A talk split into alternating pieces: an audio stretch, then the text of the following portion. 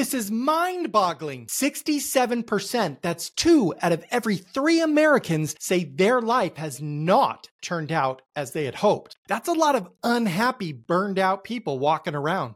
But how could that be possible? Is it because too many people have unrealistic hopes and dreams? Or maybe because people don't know how to be happy or what happiness even looks like? Whether you're part of the 67% not yet happy with how your life turned out, or you're part of the minority that wants to make sure you keep living the life you hoped for, today's message is for you as we dive into what is really going on. Let's start by looking further into the idea that people are not happy because they have unrealistic hopes and dreams. What does unrealistic even mean? Similar words include foolish, impractical, illogical, silly, absurd, and impossible. Nobody wants to feel like their hopes and dreams are foolish or impossible. That's often why we seek entertainment that highlights people doing what's unrealistic. In fact, history is filled with examples of individuals doing what society already deemed foolish or impossible. From Egyptian pyramids to the Wright brothers learning to fly to carrying a high speed computer in your pocket, people are constantly overcoming what was once thought ridiculous. So, does this mean that every hope is realistic or there are no foolish dreams? No, but unrealistic hopes and dreams exist for different reasons than you might think. But first, I want to quickly address the outliers in this. People face terrible tragedies such as losing a loved one to accident or disease. No matter how well those individuals adapt, move forward, and find happiness,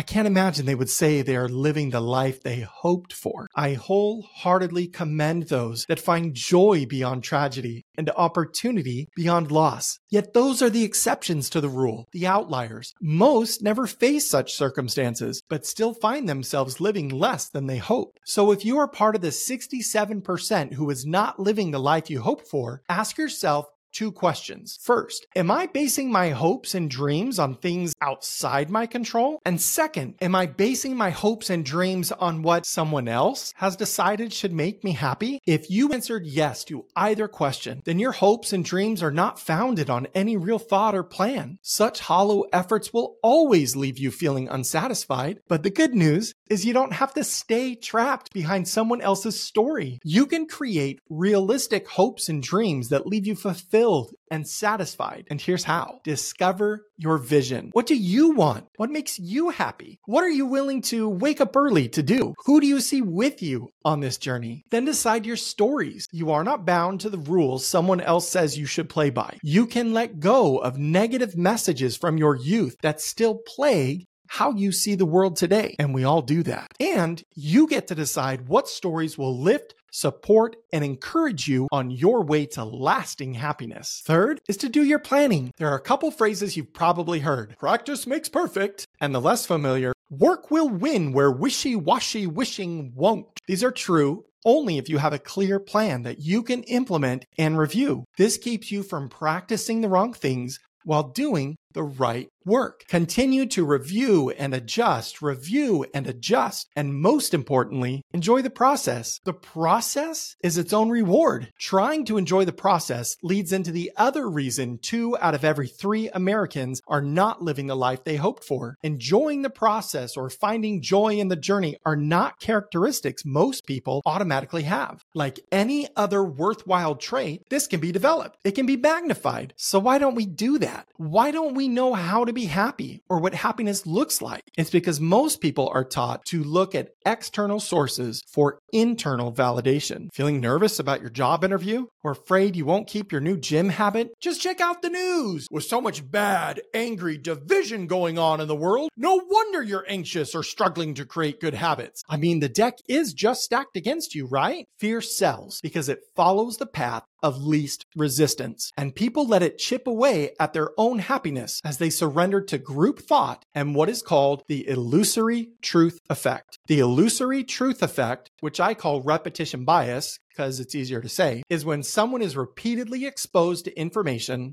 until they accept it as true. One example of this phenomenon is the 1947 marketing campaign by De Beers that turned diamonds from an ordinary gem into a required token of getting engaged. The catchy slogan of a diamond is forever was seen everywhere radio, billboards, flyers, and De Beers tightly controlled supply to create scarcity while every celebrity and influential figure of the time pushed the propaganda. And now, couples start their marriages by going into thousands of dollars of debt for a must have symbol. The apparently not so rare or unique Diamond. Repetition bias is used by media and marketing campaigns to sell us what they want, to convince us that what they want to sell us holds the key to living the life you hope for. And it's a lie people accept more and more with every repetition. But it's not just media and corporations, it's also well meaning educators, religious leaders, and even parents. How many times were you told to sit down and be quiet, grow up, get serious, go get a job, or fear God? Not necessarily bad advice, mind you, but when one becomes so focused on the result that they forget to communicate the reason, then the stage is set for an unfulfilled life. And unless parents seek out the tools they need to lead and to guide their children, they end up defaulting to control and coercion. And you, who were once that same child, begin repeating the same phrases you swore you'd never say that robbed you of your creativity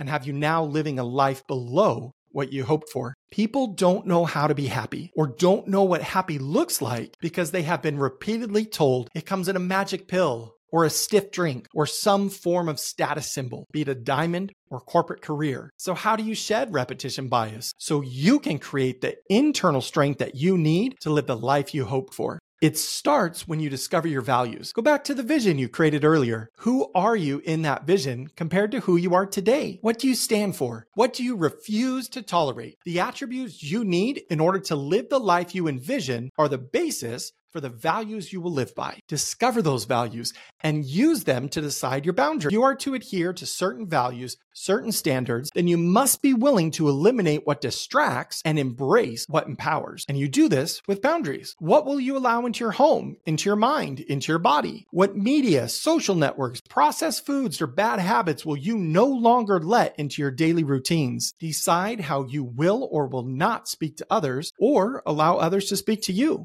Boundaries help you cut out the repetitive lies distracting you from the life you desire. Then do your best. People set great goals, but then give up on them when they think they fall short. The simple truth is, you're going to fall short, and that's okay. When it happens, you evaluate and adjust. And as long as you keep going, you will hit your target. You will find yourself among the happy few who have intentionally chosen a life they love with those whom they love. But maybe living the life you hoped for feels like an impossible, unrealistic dream. I get it, which is why in this video, I share five specific things I do to this day to help me overcome overwhelm and find joy in the journey. Check it out now. Until next time, keep moving forward.